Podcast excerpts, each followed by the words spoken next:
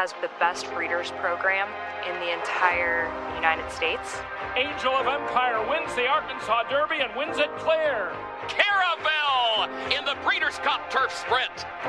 Pennsylvania and the PHBA have the best state bred program in the country, bar none. The best Breeders' Awards and Stallion Awards in the country. We're racing two-year-olds in California, Kentucky, please consider Bleeder Shield. The leading all-natural paste used to greatly reduce or eliminate EIPH. The list of trainers who trust Bleeder Shield is endless. Shouldn't you join the team? To learn more, contact Joseph Vellante at 215-501-6880.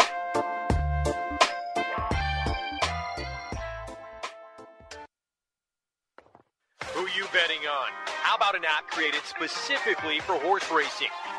NYRA Bets. We specialize in thundering hooves, fist pumping, and boosting your bankroll with robust weekly promotions and offer betting tips from actual horse racing experts. Bet all day and night nationwide. Get the action and thrill of horse racing with NYRA Bets. $200 deposit match with promo STEVE200. Visit NYRABets.com for details. The Pons family's Country Life and Merryland Farms are the place for breeding and racing in the Mid-Atlantic. Country Life is nationally recognized for making stallions and curly stands, the Mid-Atlantic's leading first and second crop sires, Divining Rod by Tappan and Mosler by War Front, as well as Friesan Fire. Merryland's 5/8 mile training track completes the full-service facilities from the folding barn to the racetrack. Join the excitement of racing with Country Life Farm, where our partnerships can take you from beginning to winning. Want to know a secret? The Massachusetts breeding program pays huge bonuses for finishing first, second, or third at any racetrack in the country. You didn't know that, did you? Massbreds get paid up to an additional 25% of their purse earnings for the owner, and breeder, and stallion owner, and developer. It's the best kept secret in racing, till now. Tell all your friends, and to learn more, visit massbreds.com. Sirius XM Sports presents At the Races with Steve Byk. Horse racing, handicapping, interviews. This is At the Races with Steve Byk.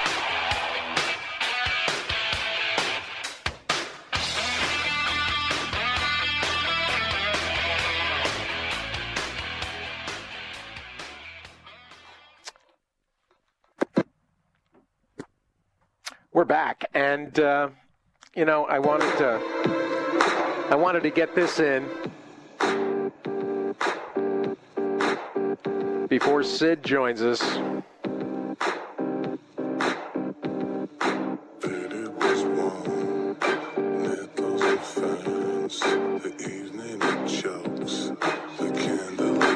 For those of you that uh, may have seen the news, Michael Gambon uh, passed away. And of course, this is the theme from Luck. Know, a lot of a lot of the Luck conversation, you know, focuses on you know John Ortiz and Dustin Hoffman and the late Dennis Farina and so forth. Uh, what's her name? Hennessy. Uh, and uh, Nick Nolte, and, and on and on and on. And uh, Gambon, Gambon was really, really good and, and, and evil as can be. I, I, know that the, I'm sure that the, all the Harry Potter fans are, are aghast that, that I, I haven't referenced that, but the Gambon, Gambon was really good. It was really good. I, in fact, I reached out to Jay Hovdey. I asked him if he had a reflection about uh, Gambon, and he, he said no. He was, but he was still getting over. He's still trying to deal with the uh, passing of of David McCallum. Uh, for those of us that were uh, were uh, Man from Uncle fans, and uh, there's actually been some fascinating stuff about McCallum, including his music that, that I don't think I, I wasn't familiar with.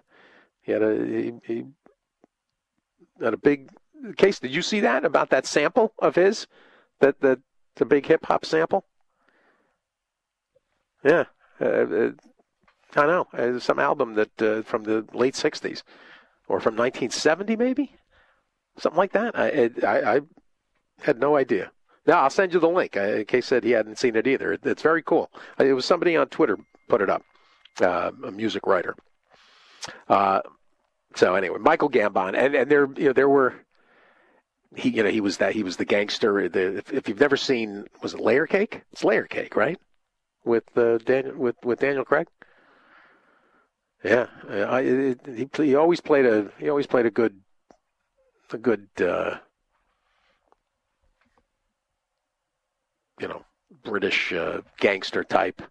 Um, and and if if you've never seen if if you're not familiar with the Singing Detective, Singing Detective.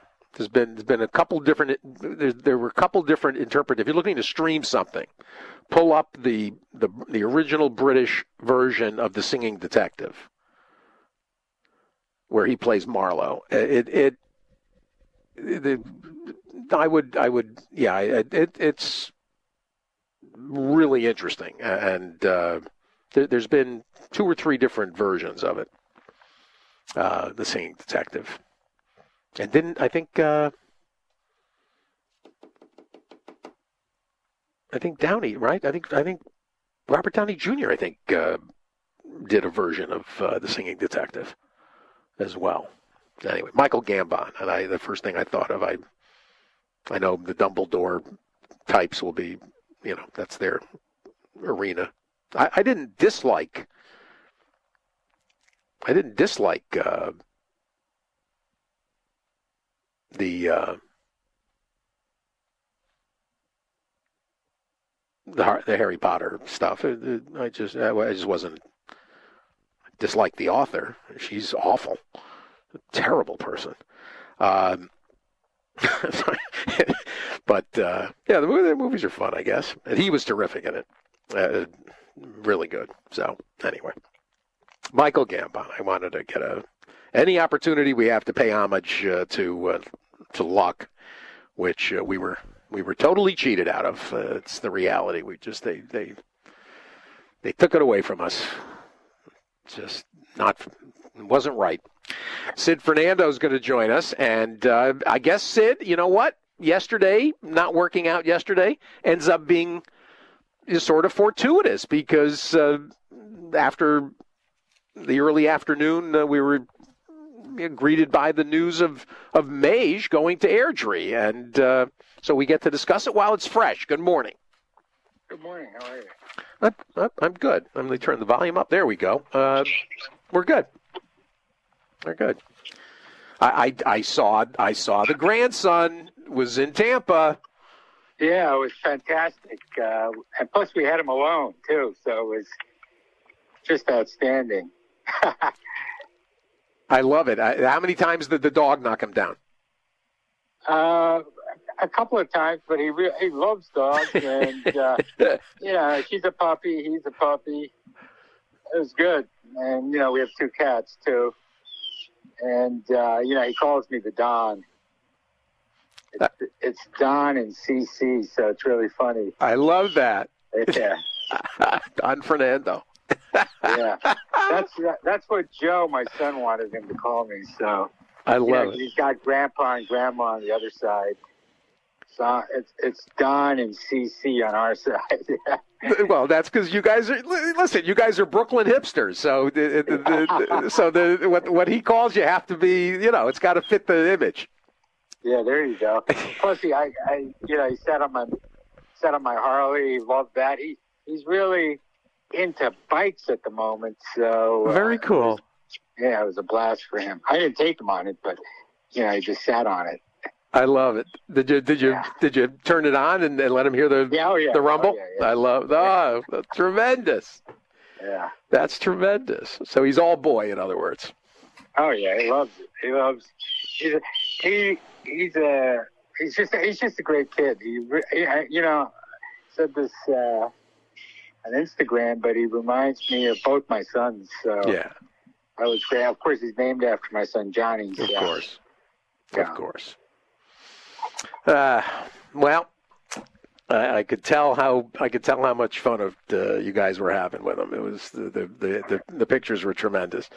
Uh, yeah. The the decision by by Brett Jones to and, and his team to bring Mage in uh, at Airdrie. Uh, I, I don't know if you heard me at the beginning of the show uh, when I referenced you know that we would talk about it. Uh, you know, as part of Sire Watch presented by Yeah, it's a, it's a great, uh, you know, it's a great acquisition for them to get a, a Derby winner by, you know, one of the hottest young sires out there, Good Magic. So, uh, yeah, kind of amazing too that shortly after Governor Jones dies, uh, Brett steps up and does a deal that would have made the governor proud, I'm sure. I- Agreed, and, and I mean it, it fits. It, it's it, it sort of fits their you know their historic approach, um, while at the same time you know acknowledging the mo- you know, modern market conditions. I actually, it's uh, a bit of a departure because they, during the the Brereton Jones era, you know, they really couldn't get a marquee type of horse like that. They had to like shop around, give give up some pedigree and race record uh, because you know they couldn't compete with the big big boys. But uh, this is like, as far as I can remember, really the first time they've gotten a big racehorse. Uh, Gov- Governor Jones's mo prior to this, as I mentioned, was kind of working uh, around the edges and, and getting horses. Say at my Indian Charlie, for example, by In Excess, only made five starts, won four, lost the Derby, obviously. Uh, that type of horse uh, he was able to get because other people didn't want him. This horse, you know, he's the Derby winner by Good Magic. Uh, on the flip side, you know, he he might not fit as well in the in the physical department that uh, is known for, in the sense that he's a smaller horse. Uh, you know, the Indian Charlies were big, strapping horses, that type. Uh, that kind of was a hallmark of uh, Airdrie. But guess what? They got a a horse that looks like his sire, and they got the Derby winner, and that's pretty huge. Yeah, and, and you know, getting getting a good magic uh, son, and, and obviously as high profile a good magic son, right? You know, right now, uh, yeah, it, it, it's you know, what what do you think? What do you think he? Well, Good Magic is going to stand for six figures next year. Right. No question. Yeah. So, I guess I mean I guess this is obviously this is still incomplete. Um, Yeah, we'll have to see, uh, you know, how the rest of his career uh, progresses and what else he wins. Will obviously have a determining factor on stud fee. Now, the. Um, I mean, do you think I made the point or floated the point that uh, that this will be, even though Brett has been running things that, for a number of years now, uh, that this will be thought of as as sort of the embarkation point of, uh, you know, of his time at the at the helm. Oh, absolutely. This this is a watershed event for Airdrie. It's the uh, new Airdrie in a way because they landed a high-profile classic winner uh, under uh, under Brett's leadership now, and you know it's it's a, it's an auspicious beginning for him.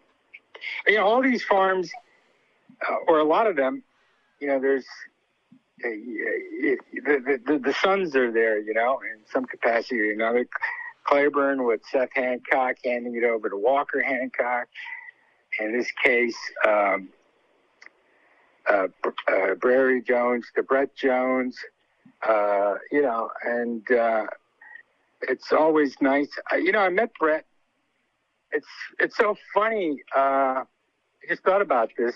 I've mentioned Craig Bernick's uh, crawfish party, his boil, and how many people were there that have since had success. And one of the people there this year was Brett Jones, and I was actually talking to Brett. We were involved in a conversation, and Ramiro's name came up, and I said, I haven't seen Ramiro there. And Brett said, uh, he's right there, and he's headed our way. And lo and behold, uh, Ramiro Restrepo, one of the co-owners, obviously, of Mage, came and, uh, you know, join the conversation. Um, so, yet another person at that party, too, by the way. Uh, so, um, it's really uh, something, isn't it, that uh, Brett Jones had obviously been talking to Ramiro since the horse, uh, when you and I were there, and we saw Mage break his maiden that day on uh, the uh, on the Pegasus World Cup day. And if you recall, as we were walking to see one of Mr. 50's horses, Ramiro came up to us and said, Did you see that? And you and I said, Yeah. And I guess Brett had too. And so I guess Brett had been in discussions, from what I read, with Ramiro from the very beginning, from the time he broke that maiden race, won the, won the maiden race. And, um,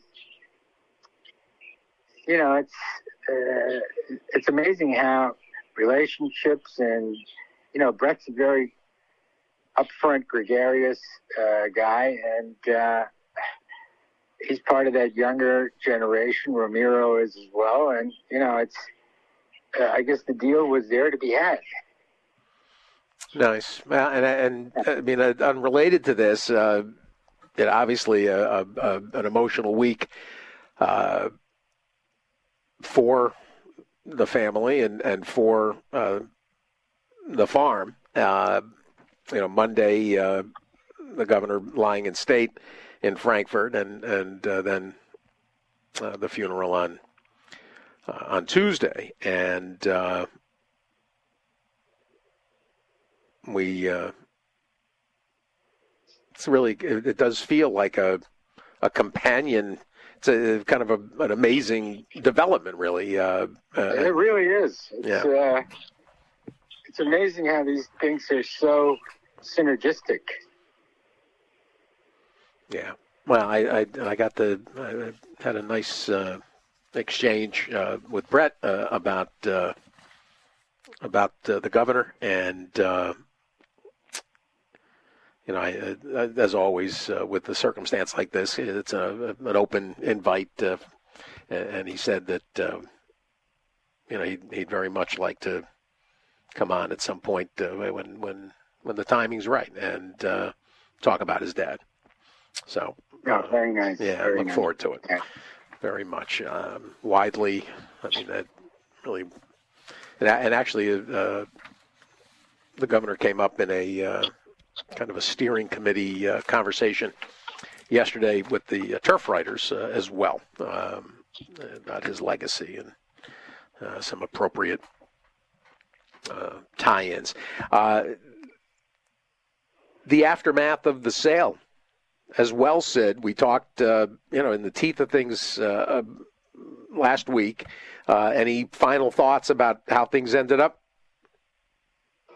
Uh, I mean, it, it, was a big sale right to the uh, very end. In fact, on the last day of the sale, book six, uh,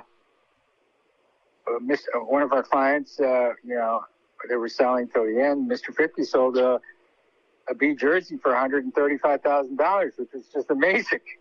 Hmm.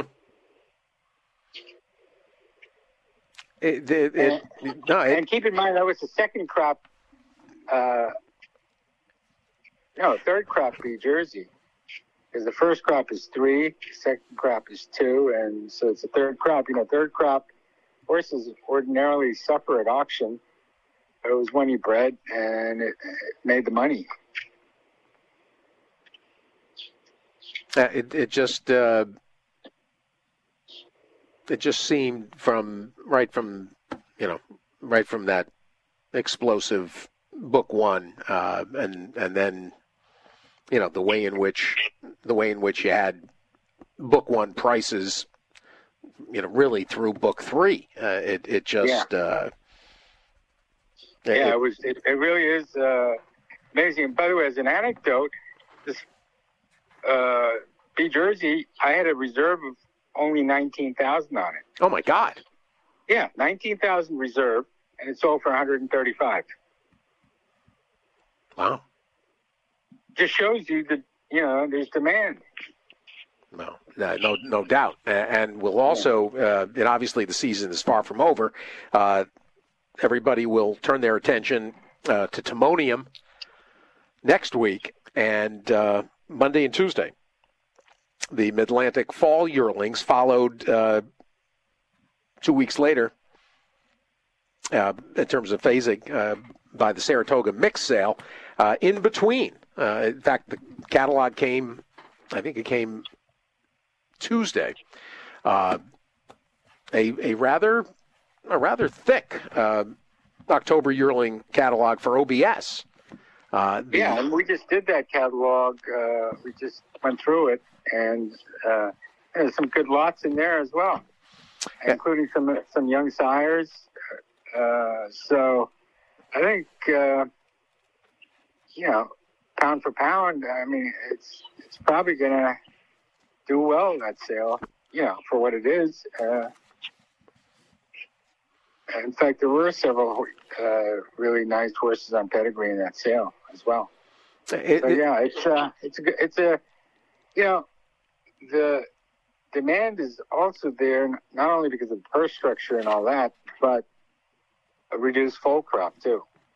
Well, and and fold that in, Sid, and, and obviously we'll talk to uh, Tom Ventura and uh, Wojo uh, down at OBS uh, in advance of the the sale. It's next Tuesday in, or two weeks, uh, Tuesday and Wednesday. Uh, yeah, because there's some very interesting there, there's some very interesting horses. Uh, sires that are represented in this in this catalog, including Gunnevera, uh, Fog of War. Uh, mm-hmm. I, I, will tell you a, a, a, sire that we've already hinted at, uh, and this is a New Yorker that you know stands uh, at McMahon's. Solomini uh, is for those that are you know into watching smoke signals.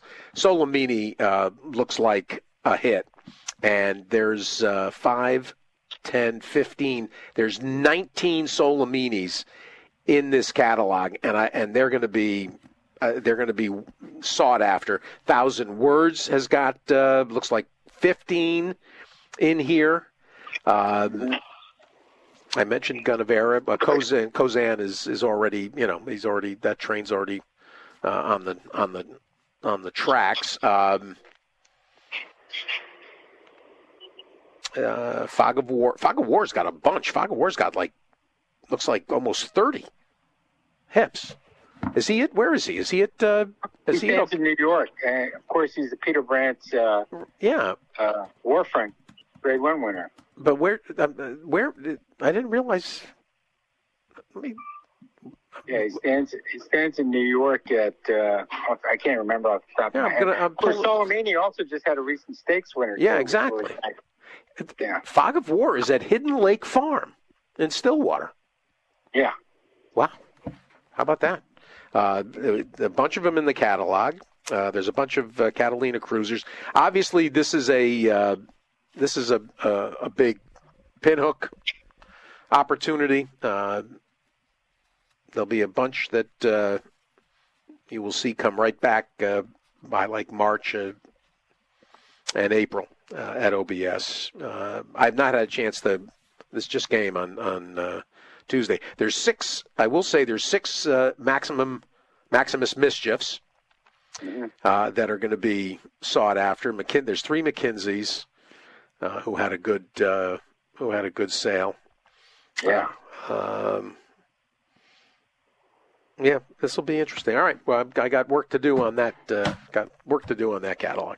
Uh, you mentioned the foal crop. Uh, any reaction to the you know, Jockey Club uh, says the estimates uh, might be 500 foals off of uh, last year from about eighteen thousand. Yeah, I mean it's just it's really just the uh, trend, uh, and that trend is that the game is uh, more about the big conglomerates. It's very similar to society. Uh, the Barnes and Nobles versus the mom and pop bookstores, and the, the bigger ones take over and control the, the bigger horses who sell more.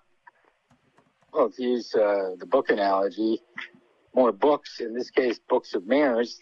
So uh, the, the bigger horses are breeding more mares, and the smaller farms and their horses, you know, are breeding less and kind of falling off the landscape. It's not just something that's symptomatic to racing. It's how uh, the economics of uh, modern society work. Uh, you know, and the in, uh, the idea of uh, conglomeration, and so this also applies to mayors too. More mayors now are being held by fewer people, and so uh, you know we can argue if it's good or bad all day long, but it's a reality of how business works in this country right now. Yeah. And and racing isn't immune to it. No, no. Well, and I, you know, I while I was at while I was at uh, Keeneland, and I did ask I did ask Tony Lacy, uh, you know, what what the sales agencies, uh, you know, what their attitude is, uh, you know, toward this, and. And, you know, consigners? Yeah, well, not, no, no. I, I mean, just the the, you know, the the dwindling, you know, the the lowering totals. Uh, yeah, oh, right. And you know, then I mean, the competitiveness of of you know the spotters, you know, pulling, you know, putting the catalogs together, et cetera. Uh, you know, in terms of keeping quality up, but but most importantly, uh, you know, I've also asked plenty of of, of breeders, uh, breeder owner types, you know, what their thought is, and about putting mares, you know, in, in, into service, and uh, you know what you, what you do, because obviously the demand the demand is there, Sid. It's not. I mean, the, the, these these sales are the sales results uh, speak for themselves. Uh, you know, at, at, the same time, you know, there's a bunch of people decrying, uh, you know, the graded stake program uh, as it as it stands. You know, as it as it's constructed. Um, you know, as, as, offering too many opportunities, and, and then you know, diluting uh, field sizes and and so forth, and uh, you know that that that feels like a dialogue though that that is coming from people that aren't directly involved in the actual breeding and and sale of horses. Yeah, I mean it's uh, you know I, I, just compared racing to other industries in the country, but within racing, various segments of it also follow that. You've got uh, you know the super trainers; they train more horses than other ones, right? Owners. The owners are banding together in various partnerships. Uh, so there's demand, and there's certainly demand at the top end because there's still prestige in winning classic races.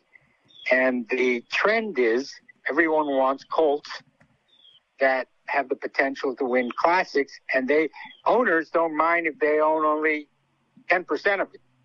Whereas in the past, the one guy owned the whole horse. Now, different people spread out so they can buy more horses together and have a chance for it. So you see how that works. So there is demand because of that type of model. Uh, and uh, you know, it's just an, it's just how things are. We can, like you, like you just said, yeah, you know, people can discuss it, but uh, basically, uh, a small breeder like you is more of an anomaly. Uh, or becoming more of an anomaly than in the past. Uh, the trend is everybody partners. And so, uh, with more money from these partnerships available, they can buy more horses. Uh, the Tom Ryan Group, uh, uh, SF Madaket Starlight, for example, that's just in a microcosm. Uh, you know, they can they can go out there and spend 10, 12 million as one one entity. You know, buying a bunch of horses, which does increase demand. Other people have formed sim- similar partnerships to, to go up against them, so there's more. There's they're bidding on a lot of the same horses, and they're looking for horses, and so you've got all these partnerships forming. But what that means is there are fewer actual buyers, but more groups of buyers spending money for more horses. So that's what I mean that the ownership is being consolidated in fewer hands. When that happens, it gives rise to uh, fewer trainers because, say, the SF Madaket example, well, they're going to give their horses, their top tier horses, to Baffert. Uh, whereas if they were all individual owners, you know, somebody, more trainers would be involved in the picture. Once the back, once the horses don't pan out for Baffert, they'll get farmed around the country as they see fit. Like uh, the, the lady of Laurel gets some of them now. Yep. What's her name? Brittany or Brittany Russell. Brittany Russell, yeah. So uh, it's all, uh, you know, ba- based on that type of uh, deal. There are very few people like uh, uh, your friend uh, Live Oak, Charlotte Weber, her cousin George Strawbridge, who really races in Europe. Uh, Charles Fipke only breeds and owns his own horses. Uh, Gary and Mary West, they don't race in partnership. But that type of owner is, and we've been discussing this for years, they're dwindling. Even the Phippses now uh, are in partnership with Repole or St. Elias, whatever. You know what I'm saying? Uh, so um, it's it's a changing dynamic that's been happening for some time right now, and uh, what that does is, like I said, it consolidates more horses in fewer ownership entities. And so, if you want to take the small field size, for example, well, all these guys together own same horses, so they're not going to run them against each other most of the time. Gina, leave it. Uh, you know, they all, everything links from one aspect to another in this game, but people only look at one part at a time and don't see the links. There are a lot of moving parts that affect every other part, but they concentrate on the one part to the detriment of looking at the big picture. Because, quite frankly, when it gets to the breeding part of it, the racing people don't understand it. When it gets to the racing part, the breeding people don't understand it. When it gets to regulation, they don't understand everything else. I mean, you know, it's just uh, it, it's it's so disjointed in that way. I don't mean to be uh, ragging on everybody, but I'm just trying to explain the the way things you know work, you know, and the way social media uh, creates even bigger hysteria. Uh, the way uh, lack of real journalism uh, leaves a void in explaining these issues. Um, you know, it's it's it's all tied together, and uh, you know, fortunately, we have your show where a few of us can discuss all this stuff, but it's you know, it's a drop in the bucket. Well, it it uh, it just another one of the challenges, obviously, out there, Sid. I mean that. Uh... I, you know, I want to bring up one thing sure. because I was warned not to bring this up. I just I haven't read the article, but all I saw on social media was somebody put a clip of something John Sikura said about German Shepherds, and it just took off. And one prominent voice said, "You know, yeah, how uh, how terrible this is and everything." And basically, it was John Sikura saying that, you know, if somebody gets a German Shepherd who lives till it's age 12 and dies of dysplasia, is the breeder immoral or inhumane? And of course, this one person said, "Um, yes." Uh, that is so missing an understanding what it's all about. And since it's about German Shepherds, I can speak kind of authoritatively on it because I've had German Shepherds my entire life. And what people don't understand is hip, hip dysplasia. Uh, hip dysplasia, you can test for hip dysplasia in the sire or the, the stud dog and, and the female but it doesn't, it's only predictive. It doesn't tell you if it's going to affect the puppies. And when you get puppies, there are two tests. One is the OFA test, uh, and the other is what's called the PennHIP test. The OFA test you can't test until they're two years old. The PennHIP test you can test at four months. Uh, and what happens, say, if you use a PennHIP test and it shows a positive, uh, you know, likelihood of dysplasia, hip dysplasia down the road. Well, the puppy's four months old. You know what? Some what, what's inhumane? Do you, does somebody take that dog, or does the breeder put that dog to sleep? Which is more inhumane? I've had a German Shepherd that lived till 12, and then she got hip dysplasia and died. I would never have traded her back. It's not a transactional thing it's a family member. You're not going to blame the person who bred it 12 years ago. You had a beautiful life with the dog, and, and, and certain breeds are predisposed to it. And like I said, you can't prevent it. You, you can, the tests are predictive, but they're not 100%. And um, I thought that John Sikura got a really raw deal from whatever part on that German Shepherd analogy that I read, and I, I, I, I just felt like I can't hold back on this one because I actually know German Shepherds. I, I, I I didn't see that coming. Uh, I uh, I do have, I did recommend for people to you know to read McGrath's piece with uh, with John. Uh, yeah. The, the, the I did not see the uh, the carrying on uh, or or any. Oh yeah, it's apparently just taken off uh, you know, on Twitter, everybody's trashing it. And again, I didn't read the article, but I did read the part about the German Shepherds, which is what was printed with the with the person who said, "Is the breeder inhumane?" Um, yes. End quote. Quote. Quote. End quote. But it's a lot. You know, a lot of these ethical issues are so complex and they don't lend themselves to an um yes on Twitter to create outrage. Sure. Sure. I, I, I, we're gonna have to we're gonna have to convene off air. I gotta go. I, now I got now I gotta go find this. I, I did not. Uh, uh, there's uh, there's there's no shortage of uh, wildfires uh, out out there on. Uh, oh my god! oh my god! Yeah. You Yeah.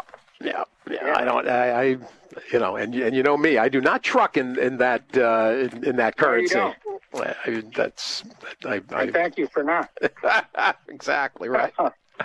Sid, I appreciate it. Uh, uh, great to get you in this week. I didn't want to. I didn't want to miss, and and the situation with Mage uh, being. Yeah, you know, always. That was great. It's a pleasure, uh, bro. We'll talk next week, all right? So you got it. Sid Fernando, everybody. Sire Watch, Pedigree, Focus, and of course the uh, sale season continues, uh, the yearling side. And whoop, and uh, you really, at this point, I mean, it, it's close enough. Is October, another week, another few days. Uh, Werk Thoroughbred Consultants, 510 490 1111 get Sid and Roger and uh, Francis and everybody working on uh, your decisions for next year. We're not. We're going to start. You're going to start hearing, you know, rosters and and uh, stud fees and so forth. It's going to get going. All right, let's uh, let's go to Arizona and uh, talk to Leroy Gessmann again. It uh, it didn't didn't look too promising when we talked to Leroy last week. The situation at Turf Paradise, and uh, like a bolt, uh, like a bolt of lightning. Uh, yesterday, the word comes that something occurred. All right, turn down that radio, as they say, Leroy. yeah, I know. I uh, I'm just going to go in the other room. It makes me make, makes me feel like a, a real, you know, radio talk show caller kind of show. I love it. I was trying. I was trying to click the mouse, but it wasn't working. That's all right. Uh, Leroy, what this is this feels miraculous, and it's obviously going to buy time for uh, racing interests, uh, stakeholders in the state, to figure out you know a, a, an intermediate and long term plan. But what what has transpired here that uh, brought this together? Well, it's, a crazy story, and uh, I'm still a little suspicious of everything, but. Um, think it was a week ago Monday, uh, the ABC channel out here ran a pretty good story on Turf Paradise's closure. And they interviewed Mr. Simms and they interviewed Mr. Watson, who was the previous uh, buyer that had done quite a bit of due diligent work and and had an offer on the property, but the the deal went south some reason. We don't really know why. But uh, anyway, this gentleman uh, saw this article, and he also owns a company that has like 500 ATM machines throughout the valley here. And he uh, had to run out to uh, one of the OTBs because to service his ATM machine. So when he got out there, he started talking to the teller about what was going on and what he saw on TV. And the teller tells him, uh, you know, they're all going to lose their jobs and they're going to be shut down on September 30th. And he wasn't sure what he was going to do. And, and the guy goes, let me talk to your boss. So he got uh, general manager's Vince Francia's phone number and called him and got in contact with the real estate agent and got all the details, made a phone call to Jerry Simms and they in about a 20 minute phone call worked out a, a, a deal and uh, he wrote a an offer, and uh, the contract is being prepared now, and hopefully the contract will be signed either today or tomorrow for him to buy Turf Paradise. And uh, so the HBPA had a board meeting yesterday, and they decided uh, not to pull the signal on September 30th, but to let the signal continue till November 12th uh, to give them time to consummate this deal. Now, as you know, a transaction like this takes takes a lot of uh, due diligence and there's a lot of hoops to go through to get to the finish line. Uh, I don't want to give anybody any false hope or say the place is sold, but you know, we have a potential buyer, and Mr. Simms accepted his offer, which was amazing. Um, and uh, they're moving forward in the process. So that's kind of kind of how it all transpired. It was very quick. Uh, I've met the gentleman. He's uh, he, he seems like a pretty pretty neat guy, and uh, he's a little. He's a working guy. He's and uh, but he has the money to back him up. So anyway, we'll see what happens. He has a lot of plans for 19th and Bell in Phoenix, but uh, you know we have to see if it all comes to fruition. This is this is like out of a movie. I know it's like a script out of a movie. It really is crazy. guy, guy comes in off the street and and, and is going to save the farm. It, it's you couldn't you couldn't make this up. It, I know it's uh, and that's why we're a lot, all a little uh, suspicious and uh, a little concerned, but you know we're going through the process. Uh, hopefully, it all comes to happen. Uh, um, how how at what point do you expect that uh, that his identity and and that he'll you know be in a position to you know to meet the press as it were? Um, I think once the contract is is inked, uh, which is supposed to happen in the next couple of days, uh, he has to put up a large amount of earnest money, and if if the contract is signed by both parties and the earnest money is put in escrow, uh, I think at that time Mr. Simms will be ready to make a press release. But they've asked us not to, uh, you know, identify the gentleman until sure. the, all this stuff happens. So, but uh, yeah, that's and uh, another bright side of Arizona racing is uh, I've been working like a long.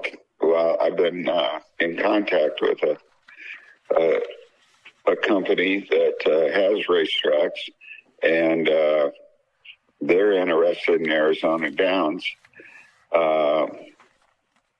Whether they still will be interested if this deal happens at turf or not, I'm not sure, but uh, they they said they that they possibly still would be interested in Arizona Downs. So I've been working with these potential buyers for some time, and I'm hoping it just all comes together.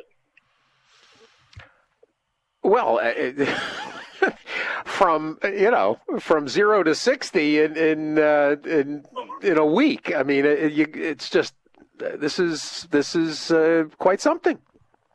Yeah, I thought I was riding in a Tesla here the last few days. I, I, I just, it's it, it's one of those things where, uh, I, you know, you never know. I, guess uh, you, you know, you just uh, all the all the stupid trite uh, sayings. The darkest hour just before dawn, and uh, whatever. I, I yeah, you know, know. Uh, don't don't. Uh, you know, don't give up the ship, and and uh, I, it's just crazy, because uh, you know, because especially uh, Leroy, because the way these, the way the, you know, the the story broke yesterday, the, there was very little, you know, there was very little detail, so it, it everybody was like, oh my god, this sounds great. What happened? yeah, um, I I think. Uh, Vince Francia, the general manager, he wanted to get something out, and Mr. Simms didn't want to get anything out yet. But uh, because of the uncertainty of the OTBs on the 29th, he wanted to get it, information out that they would remain open uh, and they were not going to be shutting down on the 30th. So um, that, that's why for the brief announcement yesterday, I guess. But, uh, well, and anyway, in, in terms of the racing, so in terms of the racing, let's assume everything, uh, you know, all the I's get dotted and T's get crossed.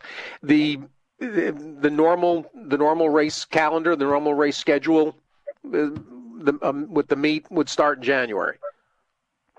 Um, yeah, it, you know, like I said, there's a lot, a lot to happen. Right, but uh, assuming that all happens as soon as the uh, as soon as the app, you know the contract gets done, he does his due diligence. He'll get his application into the state, uh, he has to get the state permit transferred into or acquired in his name before we could start a race meet. But uh, and this is kind of a miracle thing too. I, I can't believe, but Mr. Simms has agreed to start preparing the facility for the arrival of horses, and hopefully the horses can start coming in sometime around the first of December. Excellent.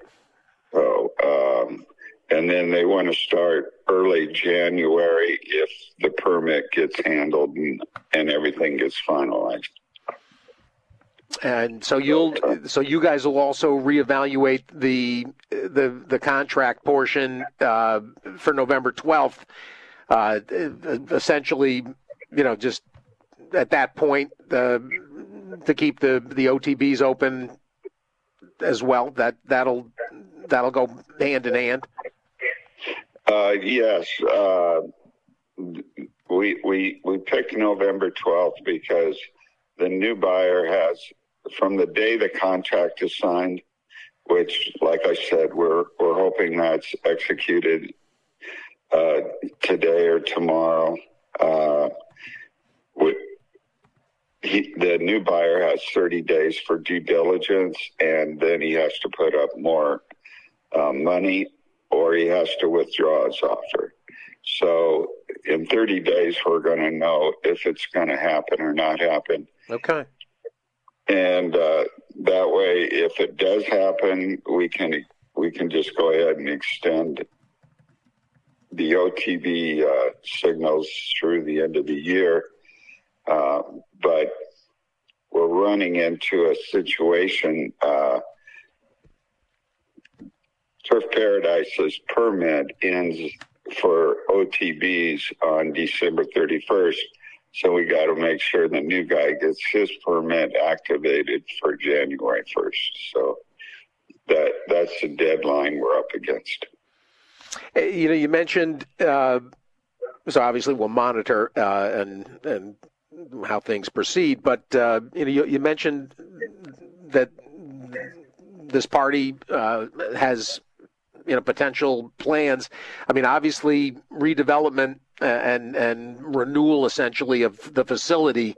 Uh, I imagine is part of his thinking. I mean, because it's well documented, uh, you know, including the the challenges uh, the facility faced from HISA's inspection and recommendations. Uh, yes, he he told me uh, that he has uh, put an extra $50 million away to do renovations and development of the property. Wow. Um, wow. This is crazy. and he's also, uh, the, the, way I understand it, he's also push, purchased. Um, there, there's probably 50, 60 acres that is owned by Jerry's brother, and he also purchased that. Um, he he plans on uh, making it like a community. He wants to do a hotel, uh, some restaurants. Um, he wants to have a uh, RV park for the horsemen and an RV park for uh, visitors uh, that want to come and enjoy the races. So he's talking about new barns, and uh, he was he understands he has to do some work on the track and and on the rail. Uh, and he he he's uh, he, he's saying all the right things. It's it's really kind of hard to believe. It, to, you know, it makes it, it's good too good to be true. Right. After what we've been, after what the horsemen have been through the last 20 years. Yeah, exactly. Exactly. Too good to be true. I, I, crazy. I, I, I, I mean, I, I, I assumed it's funny because I, I, you know, I reached out to you immediately yesterday when I saw the, you know, the, saw the even the brief stories that were filed uh, with details to follow, quote unquote. You know, story will be updated, kind of things. And I just assumed it was a lease, some sort of a lease deal that the horseman that you guys had had made with Simms that you uh, impressed upon him, not uh, not a not a proverbial white knight. Uh, but that's what this is. I mean, this is this this is a, a white knight. Well, like I said, it's um, we're we're a little uh, suspect, but uh, we're we're just, I guess, praying that uh, all of this happens Amazing. like the gentleman says it will. So we'll see. Wow, unbelievable! This is the. this is stranger than fiction, and uh, I, I, I guess, I guess maybe uh, the movie Jockey. They, will they'll have to be a sequel uh, to, to to Jockey, and they'll they'll bring the crew back to you know to Turf Paradise, and we'll film a we'll film a sequel. Amazing. Wow, Leroy, uh, this Yeah. is this is great. I, I, I hoping, I'm praying along with you that uh, that it works. Yeah, this would this would be great if it happens, and uh, we'll see. Uh, like I said, he says all the right things, and he's an interesting gentleman. Uh, I mean, he's a fair. He, he's he, he appears to be a fair guy, and but you know everybody has to make their money. So, and he understands that. Unbelievable. Well, this is uh, this is potentially both uh, both in Phoenix and in Prescott, uh, with potential for uh, a buyer at Arizona Downs as well, and and uh, you know a full fledged circuit uh, essentially could be uh, could be born anew, and. Leroy Gessmann, uh, delighted with this news, and, and I appreciate the opportunity for you to bring it out to. I'm sure there'll be plenty of you know happy horse players. Uh, Arizona has been put upon uh, the horse playing community for years, and uh, this is uh, this is seemingly all positive. You know, uh, just one other note, Steve. It, it, all the trouble we've been through, it's. Uh, it, I mean, we're not our handle. I noticed some of the handles around the country are, are slipping a little bit. Yep. But our handle here in Arizona has been up over the over the last six eight months, and uh, with all the negative news in horse racing and with this uh, shutdown of OTBs in the background uh, possibly happening, it's amazing uh, how we're ahead of ahead of last year. Uh, I don't know the percentages or the numbers. I, I know what the purse account is up over last year, and that's a substantial amount. Uh, and but it, uh, I like I said, I don't know the actual handle numbers or the percentages, but I do know we're up over last year, and uh, that's uh, it's amazing. Uh, with the negativity we've had uh, in the press and everything else with Turf Paradise. So, um, anyway, we're excited. Uh, we hope that uh, both tracks uh, become viable again and uh, we have a year round horse racing in Arizona. That's our goal. Uh, tremendous, tremendous. Leroy, as any news, let, let just put up the flag and like like you do on a mailbox, and and and, and we'll we'll we'll run over and hear from you. All right.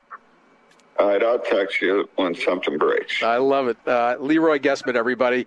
And, of course, uh, former uh, chairman of uh, the National HBPA and uh, currently back uh, handling duties at Arizona HBPA that we're, we're absolutely hoping for this kind of a, of a turn of events. And it feels like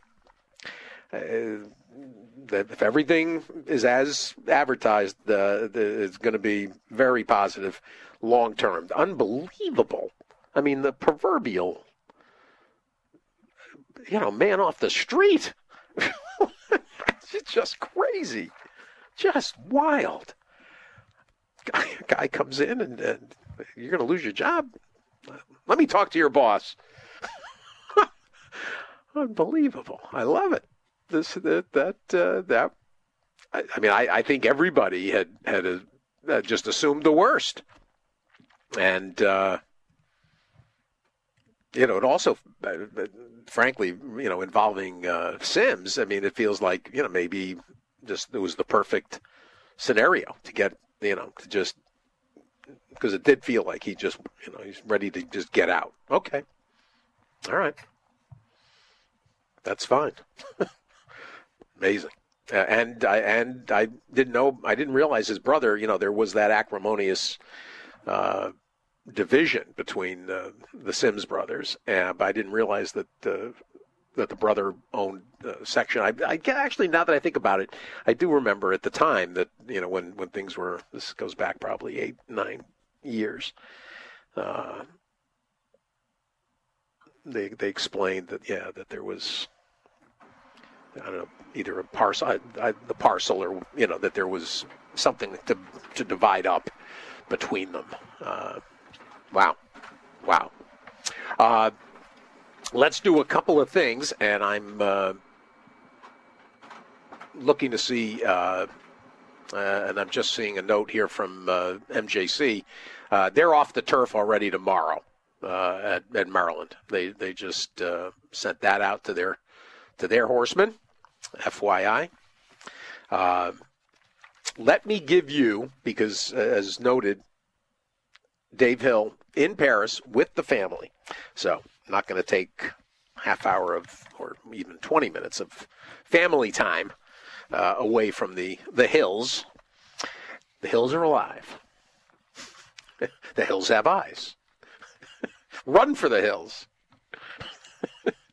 the here are the plays that uh, if you're not on Twitter, uh, and I there I'll put them up at uh, the website too. Uh, tonight, Dave's taking the Packers.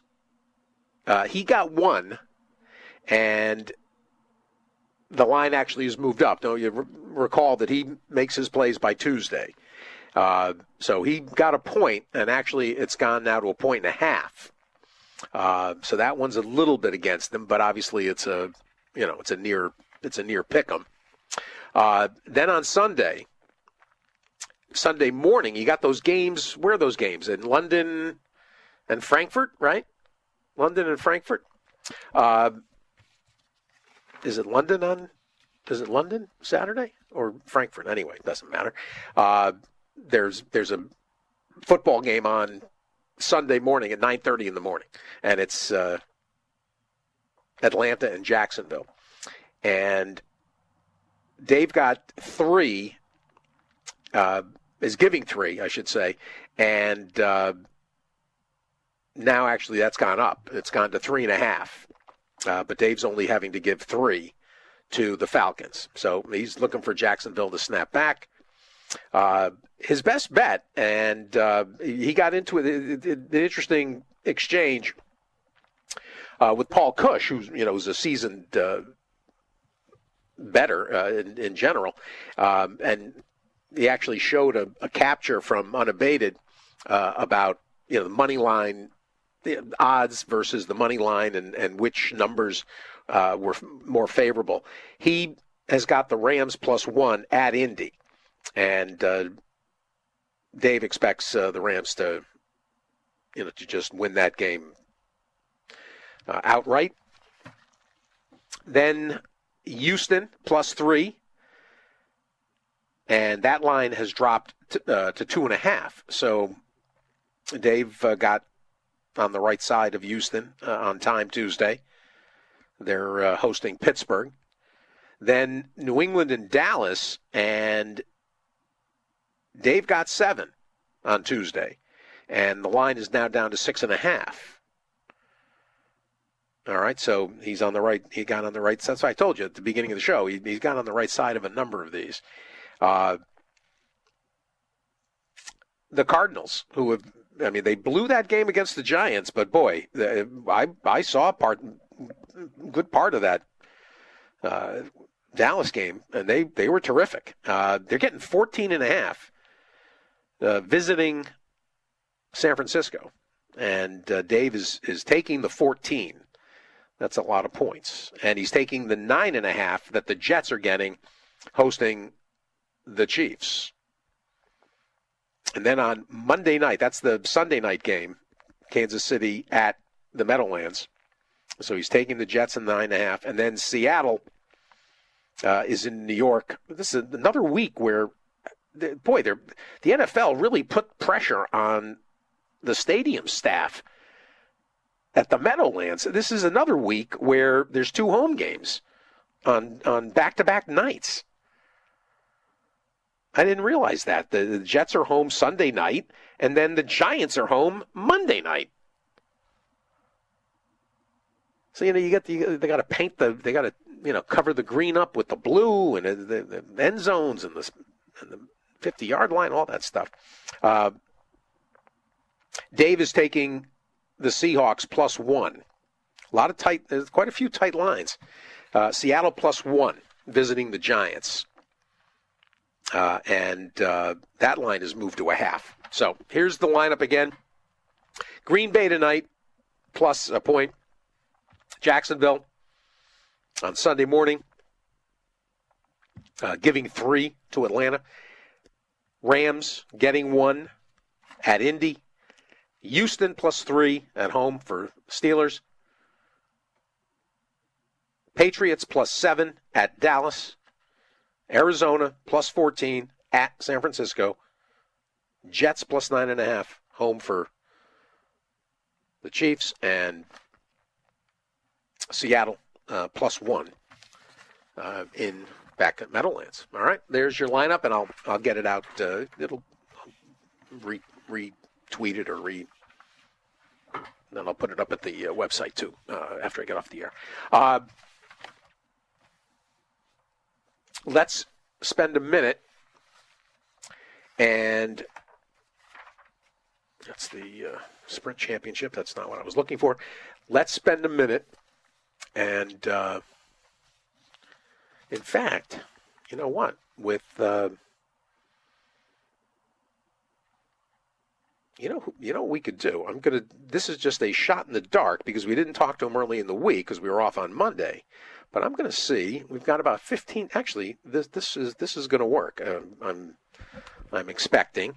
Um, and because I know I know because uh, I know that Jon looks at the uh, Thoro-Graph figures, and rather than me just, rather than me just, you know, suggesting uh, and and you know doing a solo uh, on the two races, on the two Thoro-Graph races, let me bring Jon White in to discuss the two Thoro-Graph races, the Awesome Again and the Eddie D. Jon, good morning. Good morning, Steve. How are you? Excellent, and I appreciate uh, you doing this on the fly. But I know that you looked these races over, and that you uh, that you went over the sheets on these two uh, terrific races that run back to back on Saturday.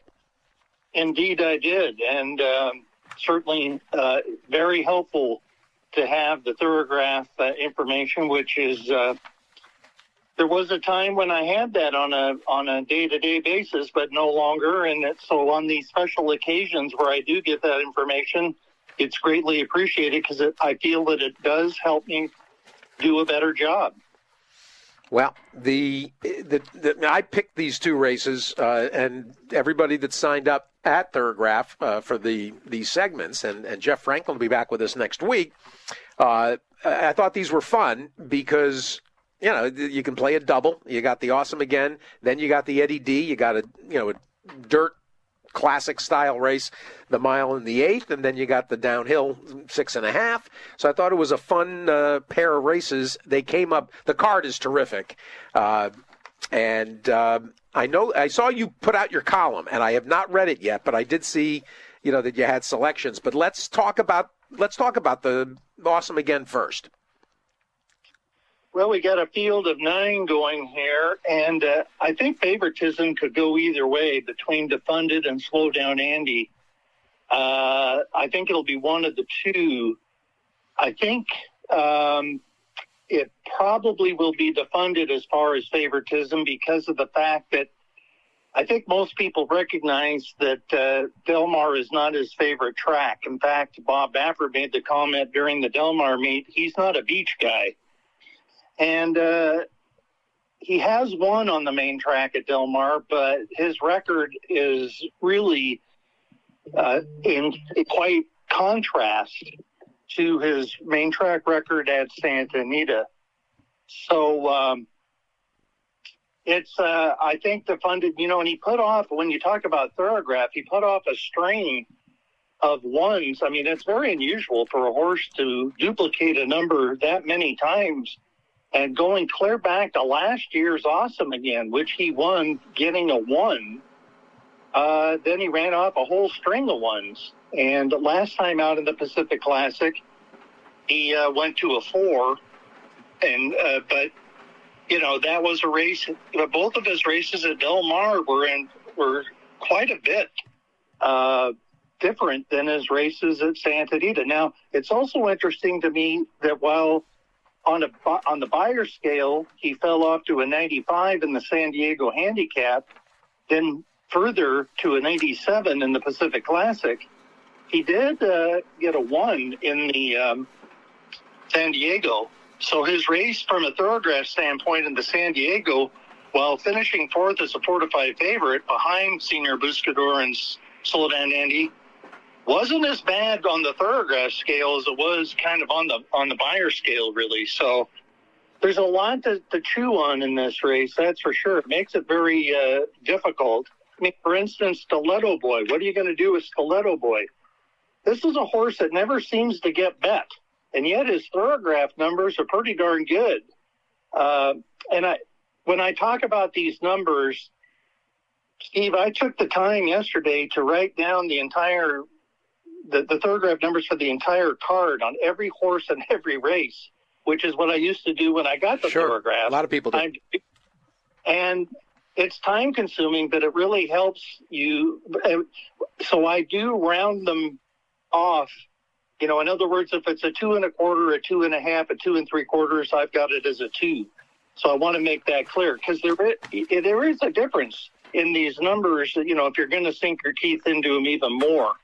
But Stiletto Boy got a negative number in the Oaklawn handicap. He got a one in the Santa Anita handicap. I mean, he's got numbers that put him in the mix. And another horse that gets really good Thoro-Graph numbers but doesn't seem to get bet. And what's good about that, it offers value to those people who purchase Thoro-Graph. Sure. You're going to get good prices. Like when Señor Buscador was 13 to 1 in the uh, San Diego handicap, and he runs a zero, which he had done a number of times before. So, I mean, he's quite capable of that. And if you went ahead and went with him that day, you got richly rewarded with a 13 to 1 uh, victory. And he, he actually ran well, I thought, in the Pacific Classic. I mean, he here again, he got a zero. And uh, he was coming on late there pretty nicely for a horse that was kind of you know, not respected that much again at nine to one. So, you know, for a lot of people like slow down Andy in this spot, well, Señor Buscador was only a length behind him in the Pacific Classic. And he actually beat Slow Down Andy in the San Diego. I mean, he ran right by him in the San Diego. So, Señor Buscador to me, and he's a horse that I've, I, I haven't officially, you know, I haven't concretely set the line yet. But as of this moment, because I will tell you, I will sometimes tweak that line right, even as I'm putting it in. I'll go, you know, and I'll switch it around. But as it stands right now, I'm looking at five to one on Señor Buscador, two to one on Defunded, five to two on Slow Down Andy. Now, seems like it, the, all the Skinner people are finally kind of skitter, skittering away from him. Uh, you know, he was still even getting support in the Pacific Classic, and he never threatened. So I've got him at 12. Bye bye bye, but I picked up fourth, but I don't think he's going to get any play. He ran a good race in that Pat O'Brien. He galloped out in front.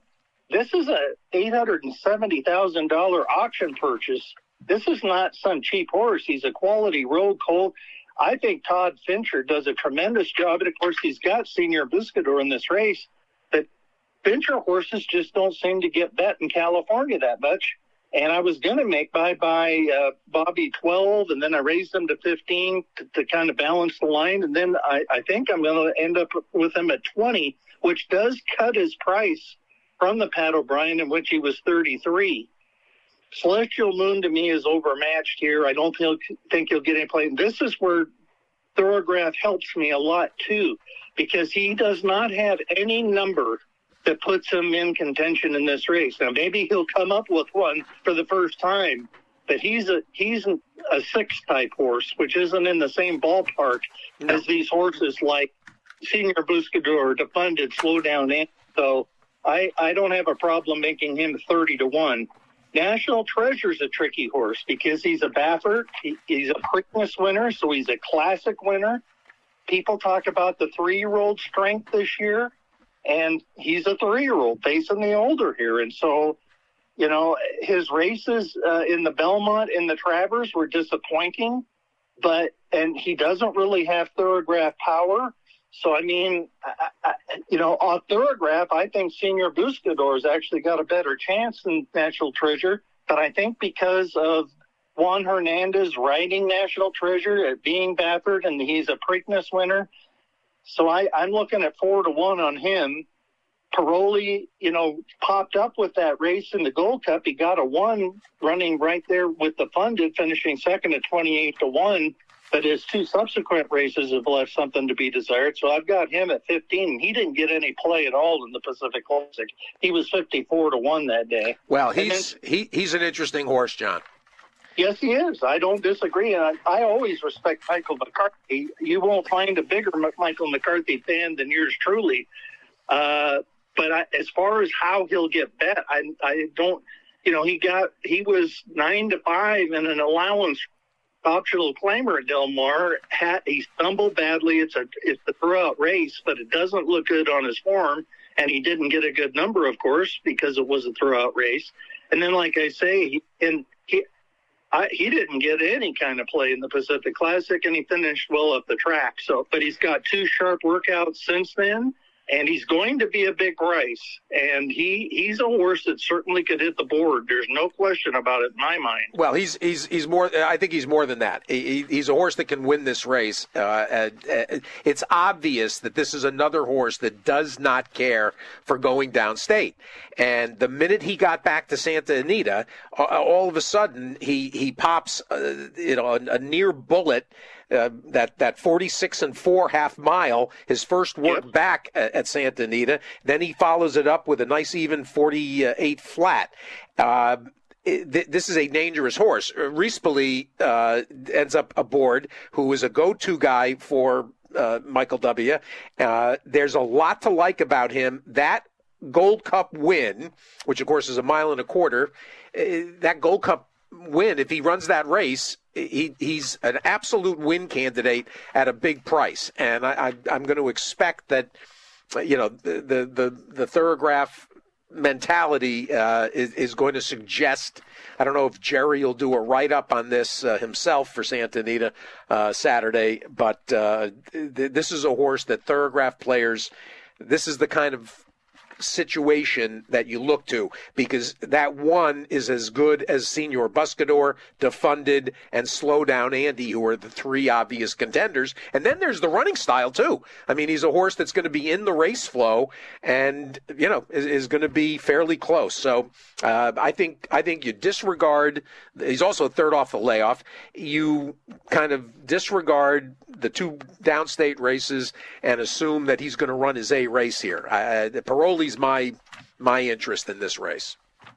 Well, uh, uh, you were saying the Gold Cup win. He, he was second in the Gold uh, second, Cup. excuse me. But, but, but he ran a big race that yeah. day. Now the question is, you know, I, I will tell you, Steve, that making the line, morning line, this is where following the people that are expert sheet players that that are expert at this have taught me to look beyond the last race, especially, but even the last couple of races. And like you point out, especially when you're switching tracks And but this is where you're gonna a lot of times get a good price. And he, I was going, I was at first gonna make him 20, but one of the reasons I'm gonna make him 15 or possibly 12, but probably 15 is, which is half his price basically from what he was in the Gold Cup. So I'm slashing his price in half off of that.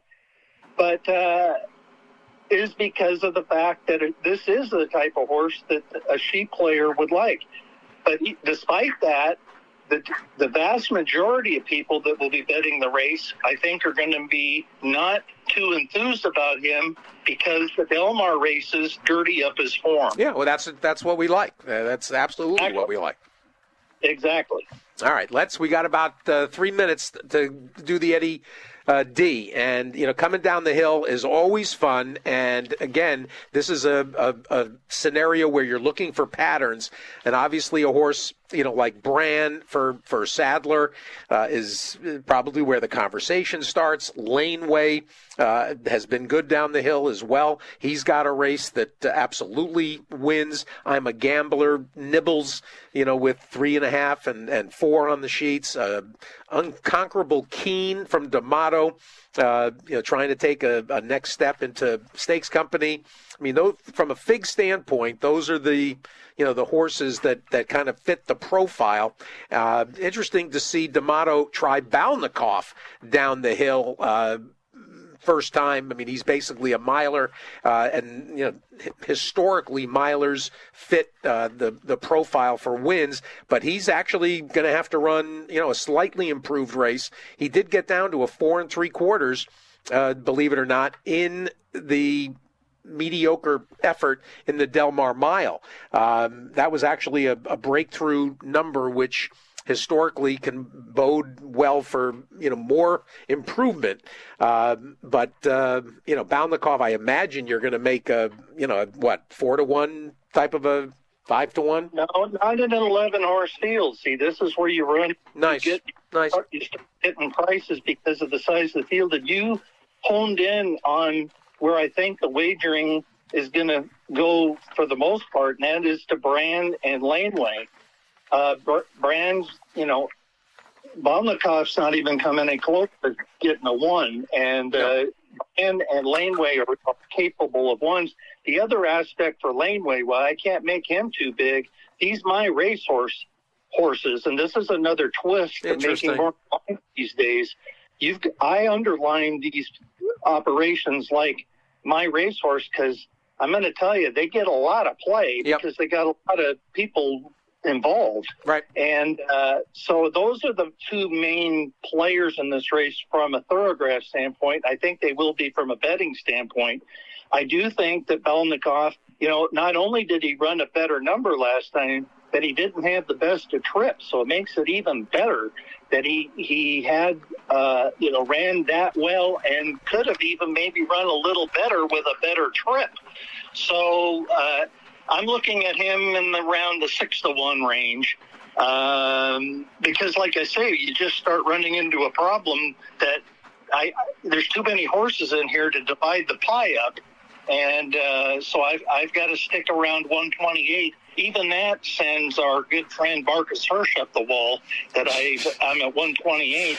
I, you know, in the days that I made the morning line, Steve, when it it was made the more sent in the morning of the races, which it's why it's called the morning line. It's not called the two days ahead of time line. It's called the morning line. And when it when I knew the scratches and every you had more last minute information to make the line I balanced at 124, 125, these numbers that these people prefer. But it's a different dynamic today. And my job's to try to do as good a job as I can in, in forecasting the odds. All it takes is one scratch in a race and it throws the whole line off, especially if you're talking about a horse, even at five to one. That's 12 points out of 128. So, uh, but I, I think this race, it's an interesting race. The other horse that we didn't discuss that I think is going to get some play because his last race was a complete throwout. Uh, and he is speed, and there's not a lot of early speed in this race, and that's Noble Reflection. And he's three for four on this uh, Santa Anita turf course. and he's a horse that ran a 100 Beyer coming down the hill and a three. So with the fact that the pace scenario could really work to his favor, he's a horse I'm looking at maybe as the third choice in here at about five to one. Uh, because that last one at Kentucky Downs, that's just that's yeah, one of those. throw that out. You know, throw it out completely. So uh, he's kind of an interesting horse in here. So I may have him about five or six uh, in that area. What so, about what about I'm a gambler? I think he's uh, very dangerous. I look at six or eight ballpark for him. You know, the, he ran a very good race last time, had the lead at the eight pole going seven, you know, in a mile race. So that means he was in front at seven furlongs against some of the, you know, best we have on the West Coast in De Jure and Exalted. So, uh, you know, I think he's a, a big player in here. And, you know, he, he, but again, he has, he wasn't bet too strongly in that. I think I had him a lower price that he ended up drifting up to seven to one in that, in that, uh, Fillmore Mile. But it's, it's, it's a challenging race. It's a tough race. And again, a lot of times what drives these prices on the morning line are the sizes of the fields. Each horse you add makes it more difficult uh, in terms of yeah, yeah. Get, you know putting lower prices on horses. That's what ends up forcing you to make bigger prices than you would prefer. That whole Del Mar summer the complete migraine headache for me for that. Jon, I appreciate it. I got to pull up. Uh, this was great. Win using Thoro-Graph and uh, the two races, the Eddie D and the Awesome Again, a full fledged uh, weekend preview tomorrow uh, here. And uh, that'll include opening day at Santa Anita with Hammer, probably Nate Newby, uh, Brad Free. So we get plenty of coverage. A big card at, at Churchill as well, and uh, hope the weather's all right uh, by Saturday in New York and uh, at Laurel uh, for their, particularly the two turf races for the two-year-olds. Thanks to Jon for jumping in to help us with the Thoro-Graph session. Leroy Gessmann with the great news in Arizona, potentially. Sire Watch Pedigree Focus brought to you by Hill and Dale with Sid Fernando, Stephanie Aronis, the Women's Summit going on right now at Santa Anita. And early, Dick Powell with HKJC Racing and some press. Kyle, good luck. If you're playing today, talk to you tomorrow. Weekend preview, ATR.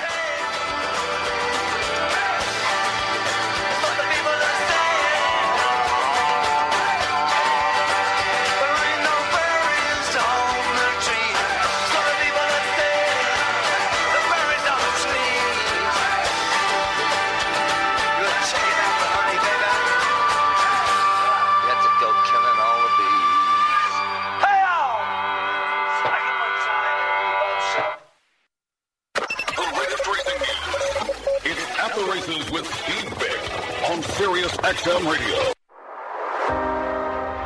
PA Bred, I think we've built a, a brand at this point. The state of Pennsylvania has the best breeders program in the entire United States. Angel of Empire wins the Arkansas Derby and wins it clear. Caravel in the Breeders' Cup Turf Sprint. Pennsylvania and the PHBA have the best state bred program in the country, bar none. The best Breeders' Awards and Stallion Awards in the country.